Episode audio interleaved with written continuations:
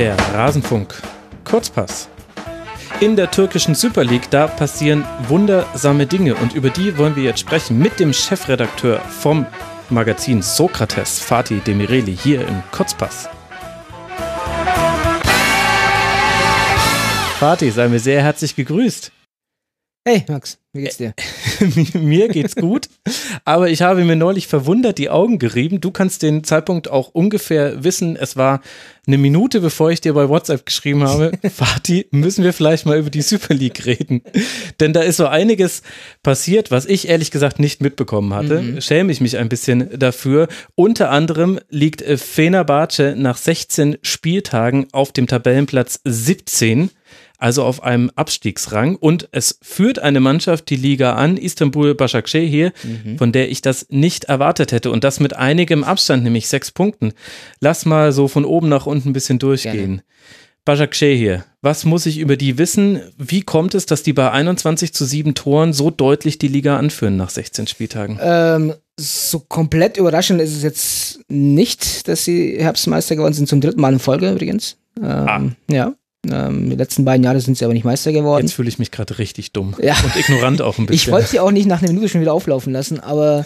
Äh, nee, es ist aber gerechtfertigt. Ähm, ja, also wenig überraschend. Ähm, vor allem, wenn man auch die Tor, die also 21 Tore geschossen, sieben kassiert. Also ich glaube, man muss auf diese sieben kassiert sich da konzentrieren. Mhm. Das ist natürlich schon überragend. Das ist auch das große ja, äh, der große Plus der Mannschaft, sie ist sehr, sehr gut organisiert. Vom, okay. vom äh, vielleicht gerade besten Trainer in der Türkei, von Abdullah Avci, der ähm, schon viele, viele Jahre bei diesem Verein äh, arbeitet. Und ich glaube, der große Vorteil von Abdullah Avci ist, von neben vielen Sachen, die ich gleich auch ausführen werde, ist, dass er in großer Ruhe arbeiten darf. Es gibt ja mhm. keine Fans. Ehrlich? Was jetzt erstmal äh, per se etwas sehr, sehr schlimm klingt, ist es auch. Woher, woher kommt das? Ist das ein der Verein, der Verein ist tatsächlich der Verein der Istanbuler Großstadtverwaltung. Also der Ehrenpräsident ist der Istanbuler Bürgermeister. Mhm. Äh, es ist ein Verein, der aus, aus dem Nichts gestampft wurde. Es, es gab den schon mal, da, da hieß er anders, da hieß er, ich sag's jetzt mal, Istanbul Büyükşehir Belediyespor. Das hast du jetzt super verstanden wahrscheinlich. Googeln könnte ich es noch nicht. ja, aber es ist tatsächlich der äh, äh, also heißt übersetzt der äh, Istanbul ähm, Großstadtverwaltungsverein, mehr oder weniger. Okay. Warum Und braucht die Großstadtverwaltung einen Verein? Das ist die große Frage in der Türkei, die sich alle stellen. Wieso? Vor allem, also es ist immer das Gleiche, sobald Başakşehir, und das ist in den letzten Jahren viel passiert, einer der Großen besiegt, dann mhm. kommt die Frage, ich äh, fahre mit dem Bus und werde dann äh, besiegt mit dem Geld, das ich für, das, für den Bus investiert habe oder keine Ahnung, mhm. den ich für irgendwie eine Steuer investiert habe. Also der Verein ist extrem unbeliebt ähm, bei den anderen, klar. Nicht nur, weil er erfolgreich ist, sondern eben, weil er einfach ja, aus dem Nichts gestampft wurde. Wann, wann war das? Also das ist schon vor Ewigkeiten passiert. 2014 gab es dann einen, ja, ja, schon eher so, so eine, so eine Marketingmaßnahme, dass der Verein dann nicht mehr so lang hieß, sondern Başakşehir hieß. Başakşehir ist ein neuer Stadtteil von Istanbul, ähm, hat dann neue Farben, neues Logo, ein Stadion bekommen, auch ein kleines. Ähm, aber wie gesagt, Fans, die, die da sind, sind auch mehr oder weniger, glaube ich, gekauft, muss ich mal fast sagen. Ehrlich? sind so Studenten, die ein paar, ein paar ganz hübsche Sachen be bekommen ähm, und dann äh, den Verein anfeuern, aber man hört es nicht wirklich. Also jetzt vergangenes Wochenende war Başakşehir gegen Galatasaray und ähm, man hat natürlich beim Torjubel von Başakşehir keine, keine Fans gehört. Aber die Mannschaft, ähm, der Trainer ist für mich der Star, auch wenn jetzt okay. mit, mit Adebayor zum Beispiel ähm, ein, ein, schon ein Spiel auch da spielt, der recht bekannt ist, mit Elia jemand da ist, Adaturan ist dort. Mhm. Aber der Star ist für mich der Trainer, der die Mannschaft ähm, in den letzten Jahren aufgebaut hat. Ähm, ja, eine, eine, gute Idee hat, wie man in der Türkei Spiele gewinnen kann, nämlich mit einer guten Defensive. Mhm. Das, das vergessen die Großen immer, oder die hm. vermeintlich Großen inzwischen, wenn man auf die Tabelle guckt. Ähm, aber man muss, es hat auch viel Beigeschmack. Also wie gesagt, es ist keine Fans. Der Verein wird auch mehr oder weniger unterstützt vom, vom Staat. Okay. Wenn man in das Clubgelände kommt, und das ist ein, übrigens sehr, sehr hübsches Clubgelände, ich war da schon ein paar Mal, ähm, wirst du von einem großen Atat äh, Atatürk sollte, auch, aber auch von einem großen Erdogan-Poster begrüßt. Mhm. Ähm, er war auch der Erste, der in diesem Stadion ein Tor geschossen hat, damals, hat Patrick gemacht. Das habe ich mitbekommen. Genau. Ach, das war Başakşehir. Ah, genau, richtig. Okay. Ähm, deswegen ist die Beliebtheit hält sich in Grenzen und die Mannschaft ist auch relativ alt. Ähm, Man hat auch in den Ich meine sogar El Gero Elia, ich habe gerade nochmal nachgeguckt, 31 Jahre inzwischen alt. Das aber er, vor. er, macht, er macht wirklich einen guten Job. Also ich kann, kann da nicht, nicht wirklich viel Negatives sagen. Ähm, aber man munkelt, dass der Verein, also man checkt in den letzten Jahren auch sehr, sehr viel Europa League oder Champions League auch alles ab. Auch Pokal checkt man ab, ähm, um sich komplett auf die Liga zu konzentrieren. Also die komplette Konzentration geht dahin, Meister zu werden. Und man munkelt in der Türkei danach den Club zu verkaufen an irgendeinen, äh, ja, Ein fernöstlichen Okay. Investoren, der Bock auf die Super League hat. Verrückt. Ja, Wahnsinn, was man alles nicht mitbekommen kann. Und jetzt haben wir gelernt, okay, also der Trainer ist ein guter. Wir wissen jetzt ein bisschen was über die Hintergründe des Vereins. Mannschaft relativ alt, sieht man eben auch an den von dir genannten, also Turan, Elia.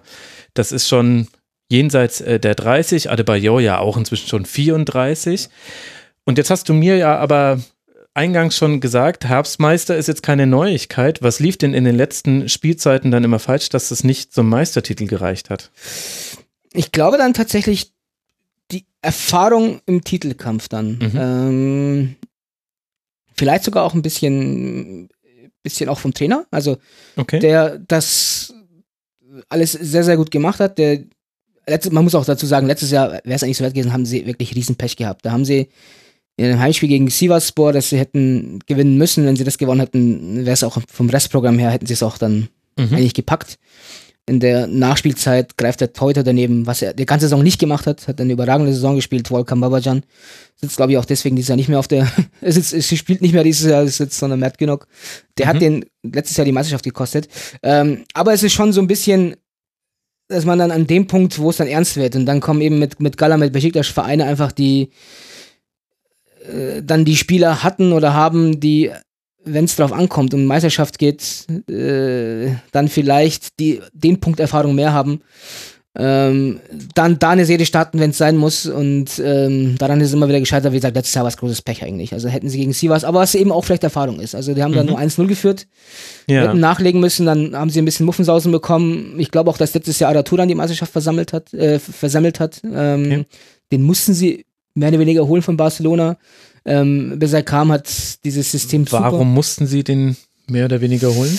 ja, da muss ich, also da brauchen wir, glaube ich, fünf äh, kurz besser, um das zu erklären. Ähm, Araturan hat auch eine gewisse ja, Ver Verbindung, Nähe. Bindung, Nähe zu gewissen Personen in der Türkei. Der Verein hat das auch. Der Präsident ähm, steht dem Araturan sehr nahe. Bei Barcelona hat das nicht mehr hingehauen. Also der äh, war außen vor, hat keinen Verein gefunden, wollte auch, glaube ich, nach China. Aber selbst in China hat man erkannt, dass der Araturan nicht mehr wirklich äh, gerade auslaufen kann. Ja, und irgendwann wurde, glaube ich, mehr oder weniger Başakşehir Araturan ja, auferlegt, dass man den holen muss. Und der Verein hat bis dahin, also wie gesagt, wie gesagt Herbstmeisterschaft wunderbar gespielt und dann musste man aber irgendwie Araturan integrieren. Mhm. Aber seine körperliche Verfassung hat niemals, niemals gereicht, um in dieser Mannschaft zu spielen. Und ähm, dann saß zum Beispiel auch ein Elia draußen oder ein Mossoro, der mir sehr, sehr gut gefällt, ist der Kopf dieser Mannschaft, ein Brasilianer, auch ein bisschen älter, aber ähm, ein guter Mann, der saß dann auch mal draußen, weil er Touren spielen musste. Und ich glaube, auch das war ein Grund, ähm, warum es nicht geschafft hat. Und dieses Jahr spielt Alaturan selten und sie haben einen großen Vorsprung. Okay, und mit Nähe, mit äh, Nähe zu gewissen Personen meinst du vermutlich äh, politische Ja, Personen, ja genau. über die wir eventuell ist der Name in diesem Podcast auch schon gefallen. Also überragende Defensive, sieben Gegentore, nur um das in den Kontext zu rücken, liebe Hörerinnen und Hörer. Die zweitbeste Defensive stellt dann der Tabellenzweite mit 15 Toren. Das heißt, weniger als die Hälfte hat da Başakşehir bisher kassiert. Und jetzt würde man ja auf Tabellenplatz zwei, drei, vier die üblichen Verdächtigen erwarten. Ja. Und jetzt hoffentlich sagst du mir jetzt nicht gleich, dass die auch schon die ganze Zeit da oben sind, schon seit Jahren. Und ich wusste Nein, es bloß nein. mal wieder nicht. Aber Jeni Malatyaspor Ja. Liegt auf Tabellenplatz 2. Wer? Äh, ich glaube tatsächlich, dass ich in der Türkei auch viel erklären muss. Also das ist für viele eine Überraschung. Also für mich ist es das die Überraschung, nicht nicht Başakşehir oder nicht äh, jemand anders, sondern Yeni Malatyaspor ist. Yeni heißt übrigens neu. Der Verein, ähm, also Malatyaspor selbst war der große Traditionsverein in der Region, ist aber pleite gegangen. Mhm. Welche Region ist das in der Das Türkei? ist geht Richtung Südostanatolien, ähm, an der Grenze, so zentral Südosten. Ähm, hat pleite gemacht, ist, dann wurde neu gegründet und dann über die Jahre mit, mit Leuten, die dann vernünftig gewirtschaftet haben, sind sie dann umgekommen. Sehr, sehr überraschend, dass der Trainer ähm, der langjährige Co-Trainer von Abdullah Auji, den ähm, Trainer von Okay. Başakşehir ist. Mhm. Ähm, und auch in Deutschland kein Unbekannter. Ist nämlich Errol Bulut, der das Fußballspielen in Frankfurt gelernt hat. Ja. Äh, macht einen überragenden Job. Ähm, also die Mannschaft ist jetzt nicht qualitativ auf dem höchsten Niveau, äh, würde ich nicht behaupten, aber hat auch Hand und Fuß, was äh, die Art und Weise, wie sie spielen, auch eher defensiv veranlagt. Ähm, ähm, auch erfahrene Spieler, auch nicht wirklich die jüng jüngste Mannschaft, ähm, aber haben sich das tatsächlich erarbeitet. Also ähm, Errol Bulut, ich äh, kenne seine Leute auch, ähm, immer wieder mal Kontakt. Akribischer Arbeiter, der auch bei Başakşehir schon sehr, sehr viel äh, investiert hat, dass Başakşehir auf dem Punkt ist, vor allem was was ähm, Gegner-Scouting angeht, was, was Analyse angeht, was in der Türkei leider immer noch sehr, sehr stiefmütterlich behandelt wird, gerade bei den Großen. Aber die Vereine, die es ernst genommen haben, stehen jetzt auf Platz 1 und 2. Also das ist für mich eigentlich äh, schon dann auch wieder der Lohn dafür, dass man gewisse Sachen richtig macht. Und ja, kann man nur Kompliment sagen. Also Malatyaspor, das schaut jetzt nicht immer gut aus, aber es ist super verdient, dass sie da umstehen und es, es, es freut mich auch. Und jetzt haben wir ja in der Türkei immer schon das Thema gehabt, die Stadtvereine, also die aus Istanbul kommen und die in Anführungszeichen Landvereine, die aus irgendwelchen Regionen kommen. Ich glaube, mich zu erinnern, dass Bursaspor einer der ersten war, der dann auch, glaube ich, Meister geworden Genau, ist. Trabzon und dann Bursa. Genau, Trabzon und Bursa, genau. Und Bursa hat aber ja, glaube ich, auch eine Verbindung zu Erdogan, wenn ich. Nee. Nee, ver ver verwechsel ich gerade mit irgendwas, genau.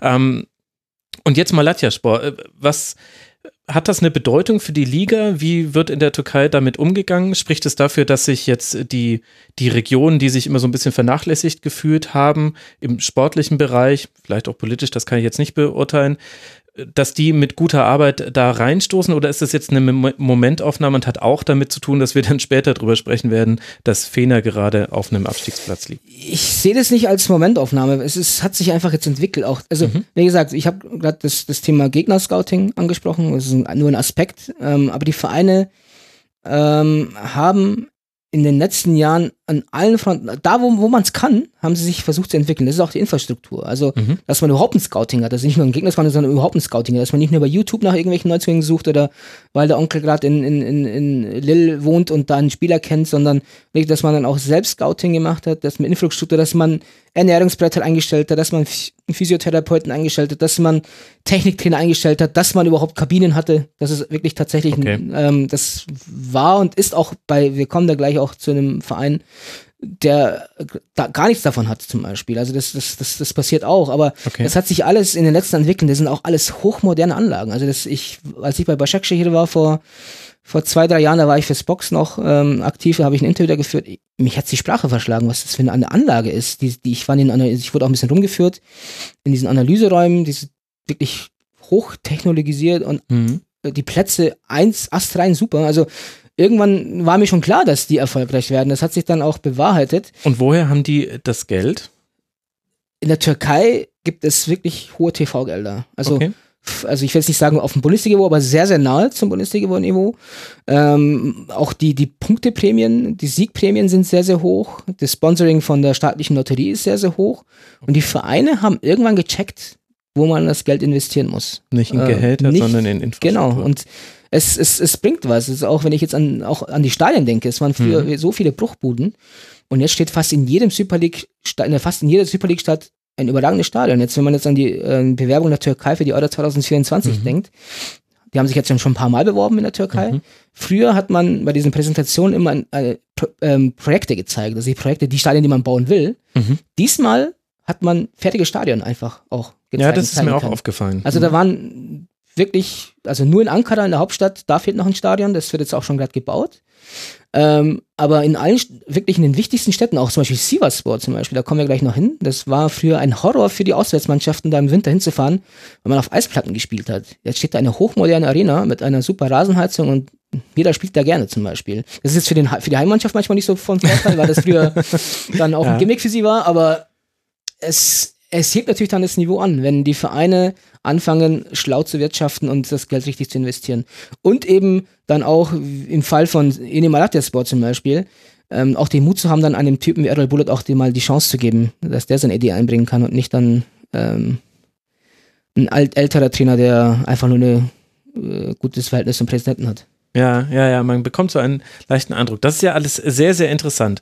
Und damit kommen wir auch so ein bisschen zu der Phalanx der Verfolger. Also mit acht Punkten Rückstand auf den aktuell Tabellenersten liegen Besiktas, Trabzonspor, Galatasaray, Kasimpasa, Istanbul und Antalyaspor. Die alle haben acht Punkte Rückstand. Da geht es ja nur ums Torverhältnis, wer da jetzt gerade wo liegt. Erzähl mir mal, was, was ist da bei diesen Vereinen nennenswert zu wissen? Gibt es da jemanden, den du herausheben würdest? Also Kasim Pascha ist jetzt interessant, war bis zu dem letzten Spieltag auch auf Platz zwei. Mhm. Ähm, es gab sogar jetzt eine News, die es sogar jetzt in die deutschen Agenturen geschafft hat. Der Verein hat nach dem wirklich sehr, sehr starken Saisonstart ähm, bis Platz zwei, so bis 15. Spieltag, alle Verträge bis 2021 verlängert. Also Spieler und Trainer einfach alle durch.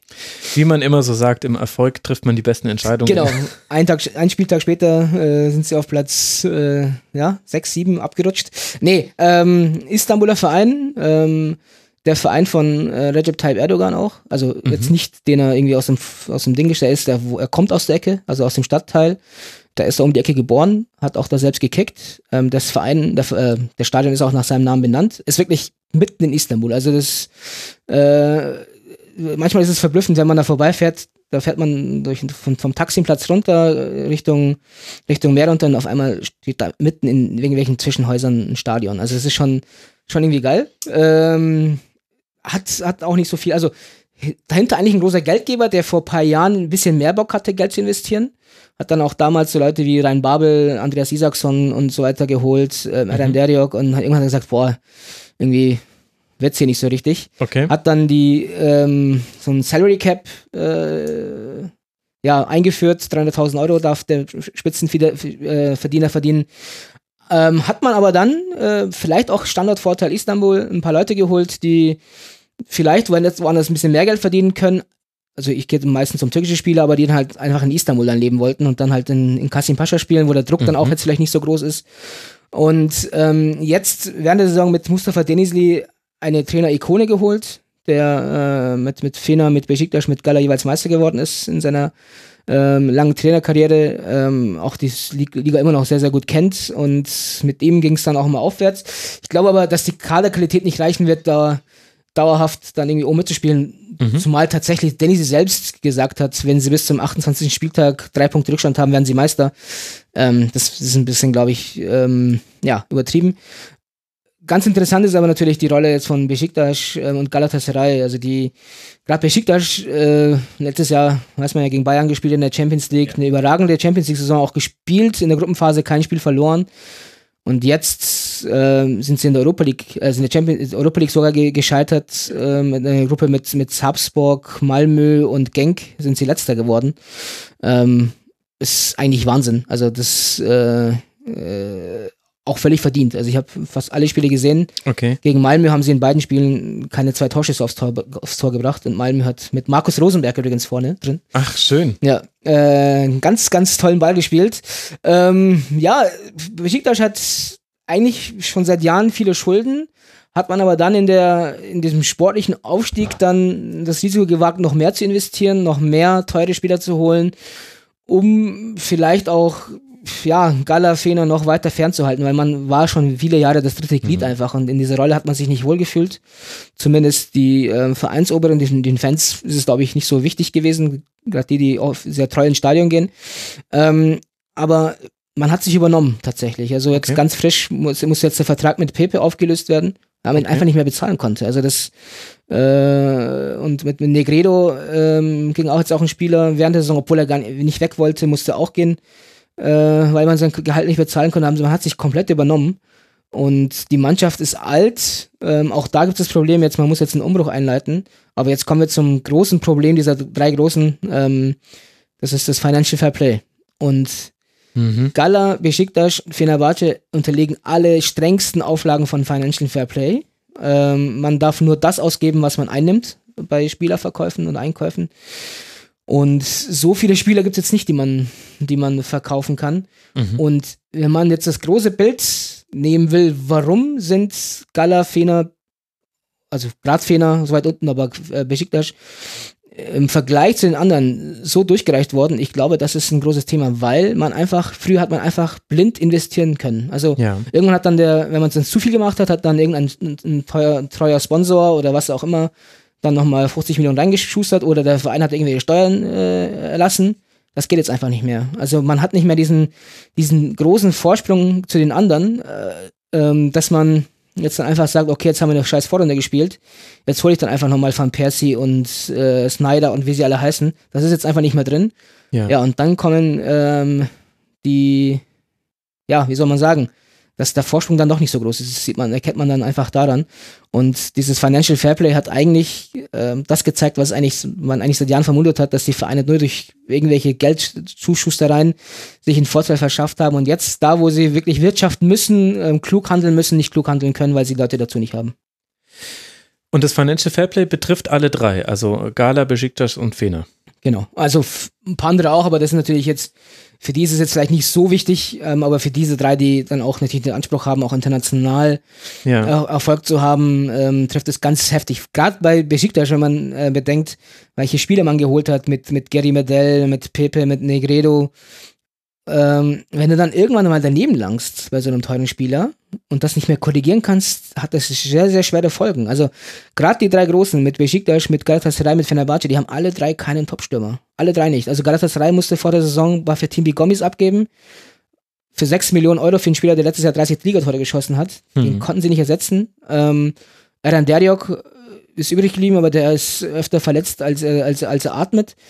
Und ähm, Besiktas hat, musste Negredo abgeben, Fenerbahce ähm, hat mit Slimani einen Sturm ausgeliehen, der in Everton auf der Bank saß.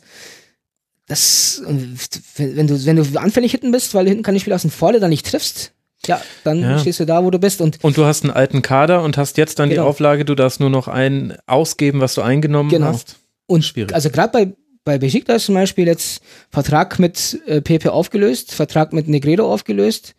Gut, da gab es auch ein bisschen Ablöse, aber jetzt nicht so, dass du einen, einen, so einen tollen Nachfolger finden kannst. Du hast dann mit Adam Light zum Beispiel einen guten Spieler ausgeliehen, aber auch nur ausgeliehen. Das ist dann auch eine Frage, ob du den dann auch behalten darfst. So diese Zirkulation zu gewährleisten, da fehlen einfach dann die Spieler, die du verkaufen kannst. Bei Fenerbahce war es vor der Saison so, dass man mit Giuliano und Joseph de Sousa zwei Spieler abgeben konnte zum Beispiel, die relativ viel Geld eingebracht haben, aber das waren einfach die beiden wichtigsten Spieler von Fenerbahce. Und da, da hat der Philipp Cocu gesagt, bitte nicht verkaufen, das sind meine wichtigen Spieler. Und die haben sie verkauft und die dann dafür geholt worden, geholt worden sind. Also, sorry, Super League ist jetzt keine Premier League, aber selbst für die Super, Super League reicht, reichen, reichen diese Spieler nicht. Und aber jetzt haben sie das Problem, dass Wie sie. ist das mit Jugendspielern? Müssten gerade nicht diese etablierten Vereine auch ganz gute Jugendausbildungszentren haben, weil es ja relativ attraktiv ist, äh, bei den dreien zu spielen, weil man irgendwann vielleicht mal Champions League spielen Da kann? fehlt einfach der Mut. Also jetzt, ähm, Besiktas hat jetzt mit Güven Yalcin vorne einen Stürmer, der kommt aus Deutschland, 19 Jahre alt, hat durchaus Talent, aber noch lange nicht das Zeug, dauerhaft ähm, da Stürmer Nummer 1 bei Besiktas zu werden. Aber das ist ein Spieler, der jetzt nicht von unten ausgebildet wurde, sondern eben, ähm, ich glaube, Leverkusen ähm, wurde der für 250.000 Euro geholt zum Beispiel. Mhm. Galatasaray hat eine sehr, sehr interessante Jugendmannschaft. Jetzt auch im Pokal äh, letzte Woche. Äh, Türkei ist ja Pokal immer so ein sehr lang, lang, langes Ding mit Hin- und Rückspiel in der ersten Runde und dann Gruppenphase. Ähm, da hat man sich getraut, mal im Pokal gegen einen, einen Zweitligisten, Drittligisten mal fünf, sechs junge Spieler aufs Feld zu ähm, schicken und die haben das wirklich super gemacht. Okay. Und im nächsten Spiel waren die alle nicht mehr dabei. Also da fehlt dann einfach der Mut, auch von Fadi Terim zum Beispiel, den ich sehr, sehr schätze. Ähm, und der das ja immer wieder auch gemacht hat. Jetzt auch in der Saison, ähm, Gallas Stammverteidiger ist ein 18-jähriger Osan Kabak. Ähm, macht noch viele Fehler, aber ist okay. Also besser als ein Spieler, der nach 400 Millionen verdient und die gleichen Fehler macht. Mhm. Aber dann fehlt halt der Mut, an den zweiten dann vielleicht auch ähm, zu investieren. Also in der Türkei kommt immer wieder dieses Beispiel VfB Stuttgart vor Jahren, als sie auch klamm waren und dann diese ganzen jungen Wilden hochgebracht haben. Das gibt, kommt immer wieder dieses Beispiel. Aber da fehlt einfach Sehr interessant, das Türkei- hätte ich ja nicht mal in Deutschland als Beispiel gebracht. aber das ist tatsächlich, selbst bei so großen Vereinen, bei so großen Namen, fehlt der Mut zu sagen, okay, Ja. ich probiere jetzt einfach mal. Ähm, Trabzonspor zum Beispiel macht es gerade vor. Also Okay. ähm, da spielen gerade tatsächlich vier, fünf Jungs, ähm, auch da mit Einwechslungen fünf, sechs, die dann ähm, die Mannschaft jetzt, die waren deutlich weiter unten, jetzt dann nach oben gespult haben. Und ich tatsächlich ist es so, dass ich gerade ähm, gerade Trabzonspor, das ist die Mannschaft, die ich eigentlich am seltensten verpassen will in der Superliga. Also ich gucke Okay. die sehr sehr gerne. Sie spielen sehr sehr interessanten Fußball.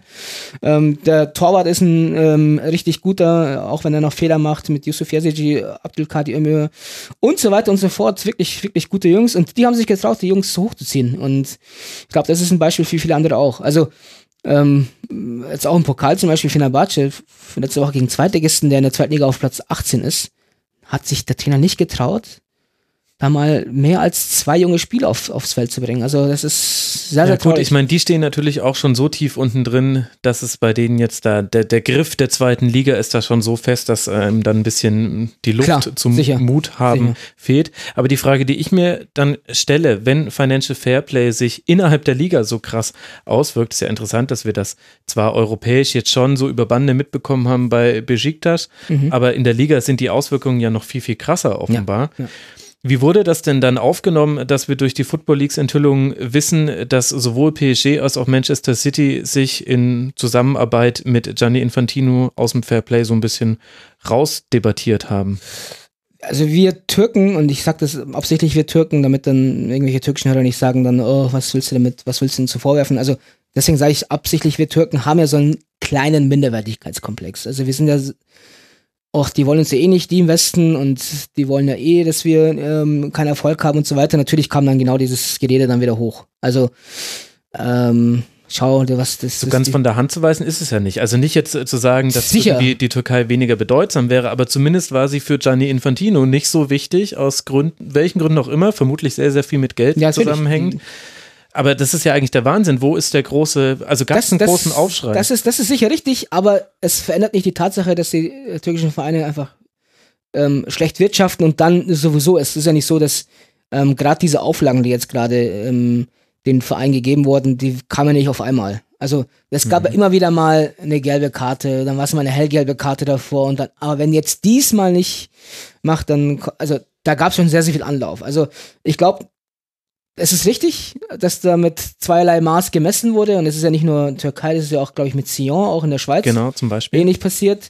Ähm, das ist, hat, macht alles richtig sein und ist auch alles richtig, aber ähm, letztlich ist es immer noch so, dass die Vereine schlecht wirtschaften, mehrmals, mehrmals darauf hingewiesen wurden, das richtig zu machen. Normalerweise, Galatasaray zum Beispiel, müsste ja jetzt normalerweise ausgeschlossen worden sein, weil man zwei, dreimal irgendwelche Auflagen ähm, gegen Auflagen verstoßen hat und dann hat man gesagt, okay, UEFA, jetzt geben wir noch eine Chance. Wir machen jetzt mit euch jetzt einen Vierjahresvertrag. Es wurde wirklich ein Vertrag geschlossen mit der UEFA. Mhm. Und, äh, ihr müsst vier Jahre lang, so, es waren glaube ich so acht, neun ähm, Punkte, die Galle einhalten muss, um nicht dauerhaft aus dem Europapokal ausgeschlossen zu werden. Die Auflagen sind wirklich heavy für den Club. Eigentlich auch nicht wirklich zu erfüllen.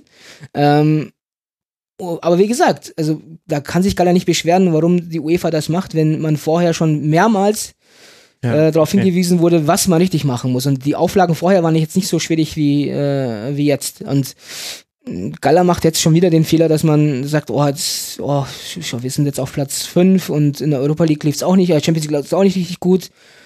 Ähm, vielleicht versuchen wir dann doch irgendwie äh, was zu machen. Also bei Fenerbahce zum Beispiel, ähm, ganz aktuell, hat der Präsident gerade gesagt, ja, vielleicht verzichten wir einfach auf den Europapokal und äh, missachten jetzt die Regeln und nehmen es in Kauf, jetzt mehrere, mehrere Jahre nicht im Europapokal teilzunehmen, um einfach unsere Mannschaft dann nach vorne zu bringen. Also man versteht einfach die man versteht die Signale nicht. Also, ja, okay, okay. Das ist natürlich, also sprich, das Glashaus ist ein so großes, äh, dass man Genau. Angst hat, dass der Stein nicht mal mehr aus dem Gra äh, Haus rauskommt, So aus dem man wirft.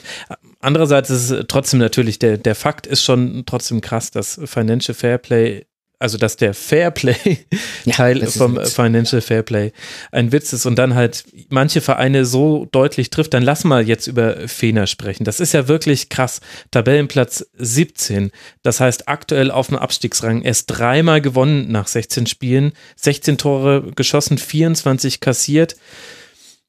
Wie kritisch ist die Situation da? Die Tabelle sieht sehr kritisch aus. Ja. Ähm, ganz schwieriger Fall, Fenerbahce. Also, ähm, muss man auf, ich komme jetzt vom aktuell mal zurück. Mhm. Ähm, am, am Montagabend hat ähm, Fenerbahce zu Hause gegen Erzurumspor gespielt. Erzurumspor ist ein Aufsteiger. der, glaube ich, punktgleich mit Fener, also Fener ist 17., Erzurum ist 16., ähm, hat den kleinsten Erteil in der Liga, äh, ist auch ähm, wirklich irgendwo im Nordosten, kälteste Stadt der Türkei, ganz, ganz schwieriger Standardvorteil. Ähm, aber für Fenerbahce in dem Augenblick der beste Gegner, weil Fenerbahce einen Trainer bekommen hat mit Ersin Yanal, den die Fans seit einem Jahr her herbrüllen. Also in jedem, nach jedem Spiel, gerade in der Saison, wo man wirklich selten gewonnen hat, ähm, hat man den Namen Arsenal gefordert und ähm, weil er der letzte Meistertrainer von Fenerbahce ist, damals ähm, nach Disput mit dem Präsidenten äh, den Verein verlassen hat ja. und jetzt kam der.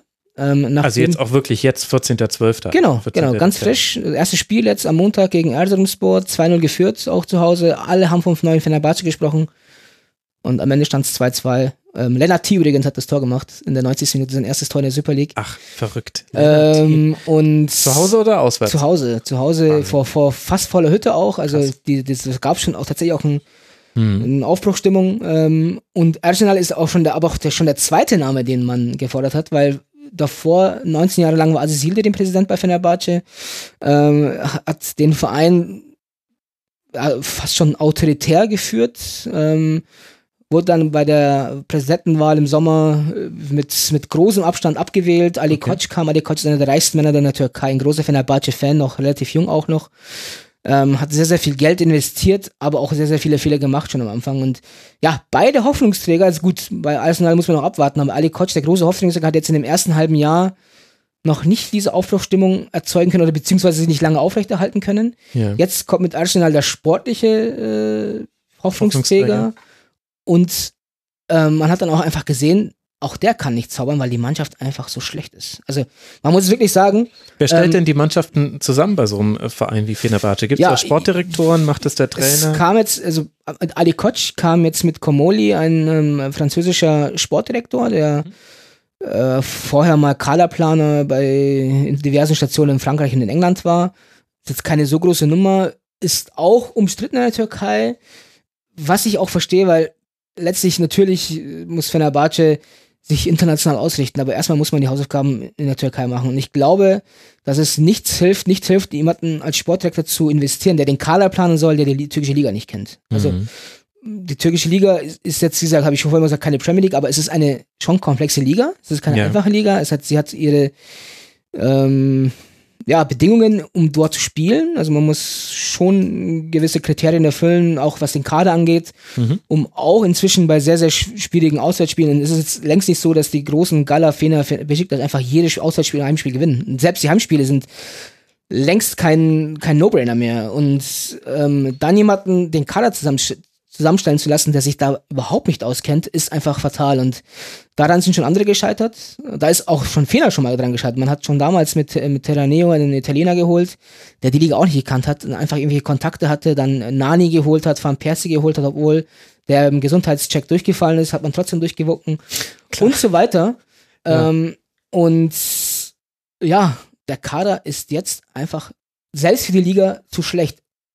Und das große Problem ist, dass man in der Türkei davon ausgeht, bei Fenerbahce davon ausgeht, ach, die werden doch nicht absteigen. Die werden mhm. doch nicht absteigen, die sind doch viel zu gut. Der Klassiker, ja. Ähm, aber sie sind nicht viel zu gut. Weil die anderen, das, man, sieht es ja an der Tabellenspitze, man sieht es aber auch unten, ähm, die haben einfach ausgewogenere Kader. Also so ein, so, so ein selbst Riesespor auf Platz 18, die übrigens Fenerbahce 3 geschlagen haben vor ein paar Wochen. Der einzige Sieg war genau. von denen, ja. Ähm, und selbst die haben einen, die hatten tatsächlich sehr, sehr viel Pech in den letzten Wochen, haben aber für mich einen ausgewogenen Kader, keinen besseren, aber einen ausgewogenen Kader als Fenerbahce. Sie haben ähm, vorne einen Stürmer, den sie auch einwechseln können. Den hat Fenerbahce jetzt nicht zum Beispiel. Ähm, und da habe ich schon die Befürchtung, dass es für Fenerbahce schon lange dauern wird, ähm, um sich da unten rauszuboxen, wenn sie es überhaupt schaffen. Also ich habe so ein bisschen die Befürchtung, dass man das nicht erkennt, dass der mhm. Kader so schwach ist. Wie gesagt, jetzt mit Arsenal ist schon ein Trainer gekommen, der äh, weiß, wie man so, so einen Verein in der Türkei führen muss, auch in der Mannschaft, aber das Problem ist, dass seine letzte Mannschaft, die hatte, die war einfach deutlich, deutlich besser. Also er hatte einen Raul Meireles im Mittelfeld, der noch topfit war, hatte mit Musa Sof einen Stürmer, der mehr getroffen hat und so weiter.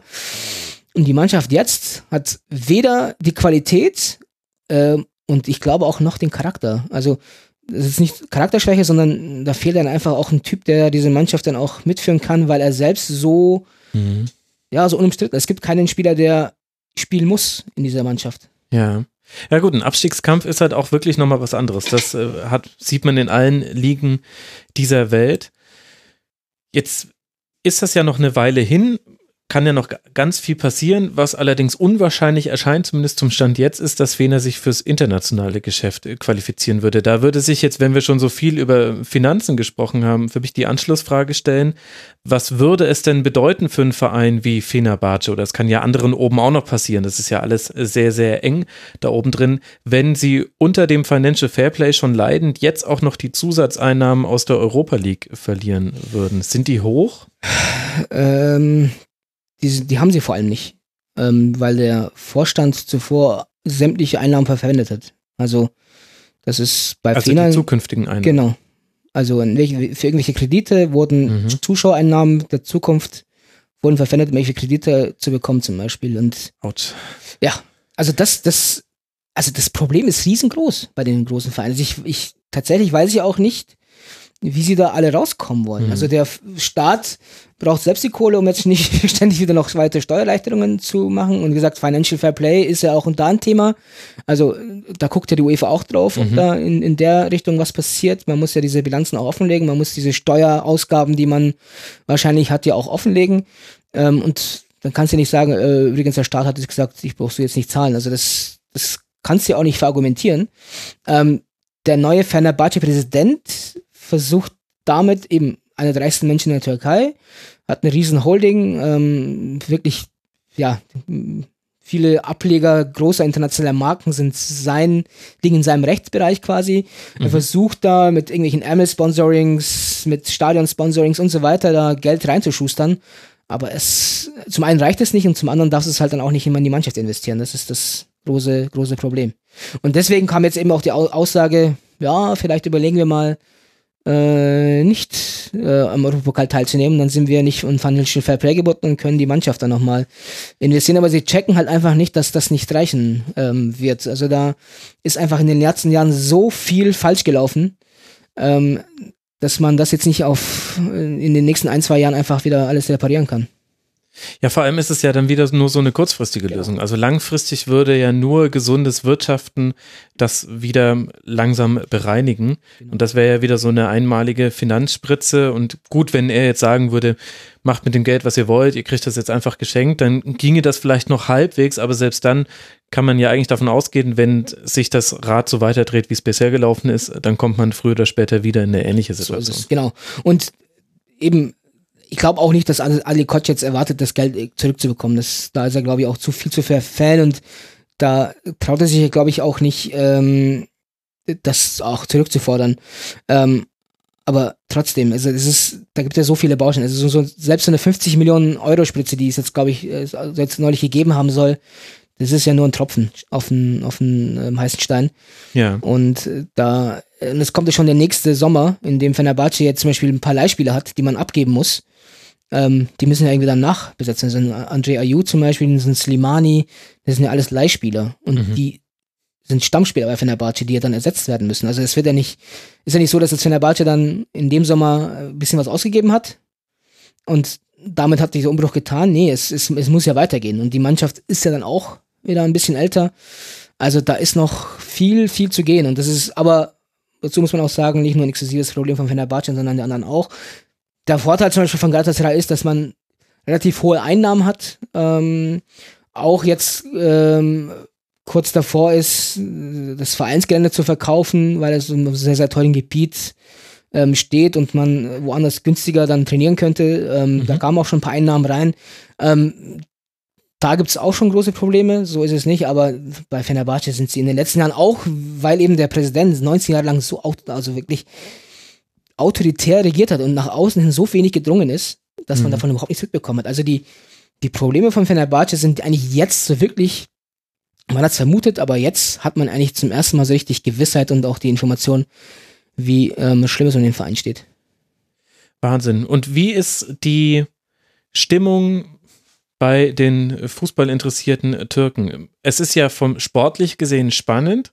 Gleichzeitig sind aber auch Mannschaften jetzt in schwierigeren Situationen, die eine sehr große Fanbasis haben.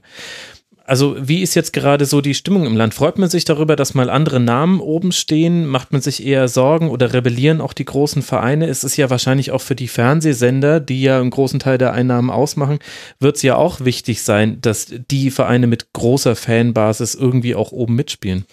Das ist sicherlich ein Thema. Also das ist ähm, also gerade für den für die für die TV-Anstalten, die natürlich davon leben, dass Gala, Fener, Besiktas, dass die ähm, Fans, äh, keine Ahnung, ihre Abos abschließen und auch äh, eben auch gucken und die Zuschauerzahlen entsprechend oder die ja, Sendezeiten entsprechend auch ge genutzt werden. Aber in dem Fall hat man schon die Befürchtung. Also es, okay. ja, dann kommt noch dazu, dass dann im Europapokal der Erfolg ja auch ausbleibt. Also es ist ja nicht so, dass da mhm. auch, und das ist dann auch der gleiche Sender. Da gibt es schon ernste Miene nach so einem Spiel. Und ähm, dann ist auch das Thema Nationalmannschaft, kommt ja auch noch dazu, die ja auch nicht viel besser ist, obwohl sie eine, äh, deutlich mehr Perspektive hat als viele Vereine in der Türkei, weil es eine gute junge Mannschaft ist. Ähm, es zieht sich gerade wie so, ein, wie, so ein, wie so ein roter Faden, dass, dass, dass, die, dass die Stimmung im Fußballland eigentlich schlecht ist, aber also gerade bei den jüngeren Fußballfans oder sagen wir mal der neuen Generation, ich glaube, die freuen sich schon ins, insgeheim, was da gerade passiert. Ähm, okay. Dass die, dass die Großen gerade so ein bisschen ja, das eigentlich bekommen, was sie eigentlich seit Jahren verdienen ähm, für ihre schlechte Arbeit. Ähm, aber ich glaube, gerade so diese ganzen Geldgeber, die haben schon ihre Sorgen. Und ähm, was ich noch vergessen habe, was auch übrigens ein Grund ist für diesen Wandel, ist auch natürlich der, der Videoschiedsrichter. Ach. Das ist ein Thema, das man auch besprechen sollte. Videoschiedsrichter, kaum ein Thema hier im Rasenfunk. Lass uns endlich mal über den VRR sprechen. Ist auch nicht ein Thema, weil es heißt ja, dass diese, es soll ja passieren, dass diese großen Vereine auch mal so ein bisschen Unterstützung erhalten von, äh, von den Schiedsrichtern, dass dann auch mal ein Foul mal durchgeht und so weiter. Und das geht mit, jetzt nicht mehr mit, mit Das geht nicht mehr. Es ja, aber dann macht ihr es ja falsch. dann, dann, muss man ja, das, das gibt's ja nicht. Das heißt, der Fußball ist gerechter geworden. Das ist tatsächlich gerechter das ist ja geworden. Also man muss nur auf die Tabelle gucken. Ich, ich glaube, dass die Tabelle tatsächlich auch damit etwas zu tun hat. Also okay. zwar gehen die großen Vereine auf die Barrikaden und versuchen, und nutzen natürlich auch diese große Medienmacht, die sie haben, um da hm. Stimmung ähm, gegen Videoschiedsrichter und allem drum und dran zu machen. Teilweise vielleicht auch berechtigt, weil es tatsächlich auch wie in der Bundesliga jetzt in der ersten Saison auch große Probleme beim VAR gab in der Türkei, tatsächlich. Mhm. Aber im Großen und Ganzen ist der Fußball gerechter geworden durch, durch, durch den Videoschiedsrichter. Und man muss nur auf die Tabelle gucken. Also das hat schon mit einen Grund, dass ähm, man hier und da korrigiert, dass hin und da auch da mehr rote Karten auch für die Großen okay. kommen, dass da mehr Elfmeter gegen sie gepfiffen wird.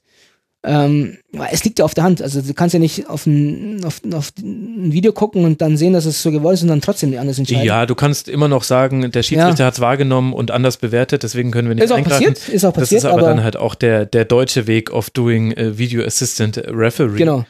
Und in der Türkei ist natürlich dann Schiedsrichter so ein sehr emotionales Thema. Mhm. Der Schiedsrichter ist der schlechteste Mensch der Welt. Ähm, aber ich finde im Großen und Ganzen geht das schon in die richtige Richtung. Also Sieht man in der Türkei auf den Leinwänden, was sich die Videoreferees angucken? Nein. Auch nicht. Nein, es gibt ja auch, ähm, es gibt schon Stadien, bei denen es sowas gibt, aber es in den meisten ist es da, glaube ich, Chancengleichheit auch, dass man das dann, ähm, dass man das nicht überall sehen kann. Aber im Fernsehen ist die Einbindung schon sehr, sehr.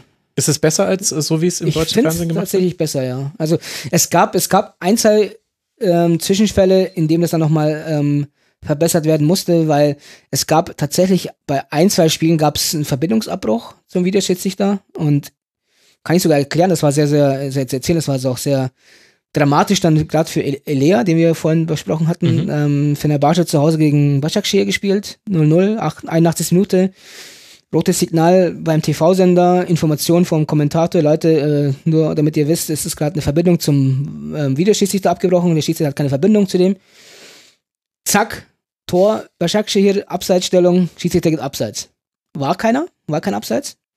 Ähm, hat versucht, die ganze Zeit Verbindung aufzubauen, hat aber viel zu lange gedauert und dann hat er weiterspielen lassen. Im Nachhinein ist aber rausgekommen, es war kein Abseits. Hätte man beim Videoschiedsrichter sofort erkennen, äh, also hätte man, mhm. hätte man sofort erkennen können, dass es kein Abseits ist, natürlich fatal. Ouch. Also das ja. war richtig, richtig fatal. Dann gab's einen Zwischenfall, auch wenn es der Verband abschaltet, hat man aber, es gibt genug äh, Informationen darüber, dass es aber wirklich so war dass warum auch immer die Videoschiedsrichter nicht am Platz saßen bei einem Spiel in einer bestimmten Szene und dann auch er sah sich den nicht, nicht rückversichern konnte. Ähm, sodass jetzt ein paar Optimierungsmaßnahmen ergriffen wurden. Man sieht jetzt die Schiedsrichter auch deutlich besser. Es ist nicht mehr so ein dunkler Raum, sondern man sieht wirklich, wer da sitzt. Mhm. Ähm, man sieht auch auf deren Bildschirm, was sie gerade gucken, welche Sequenz sie gerade gucken. Okay. Dann wird es auch synchronisiert mit dem TV-Bild, dass man ungefähr genau das gerade live sieht, was sie auch sehen. Ähm, und aber wie gesagt, so ein bisschen Chancengleichheit hat man dadurch schon gewährleisten können. Interessant. So, wir haben jetzt äh, nicht mehr viel Zeit, aber gibt es noch irgendein Team, wo du sagst, das ist jetzt äh, so wichtig, da würdest du noch gern uns 30 Sekunden sagen, warum das bemerkenswert ist, wo die aktuell stehen? Ich, ähm, Ankara Gücü zum Beispiel ist so ein interessanter Fall. Ich habe vorhin gesagt, mhm. es gibt einen Verein in der Türkei, der keinen Trainingsplatz und kein Stadion hat.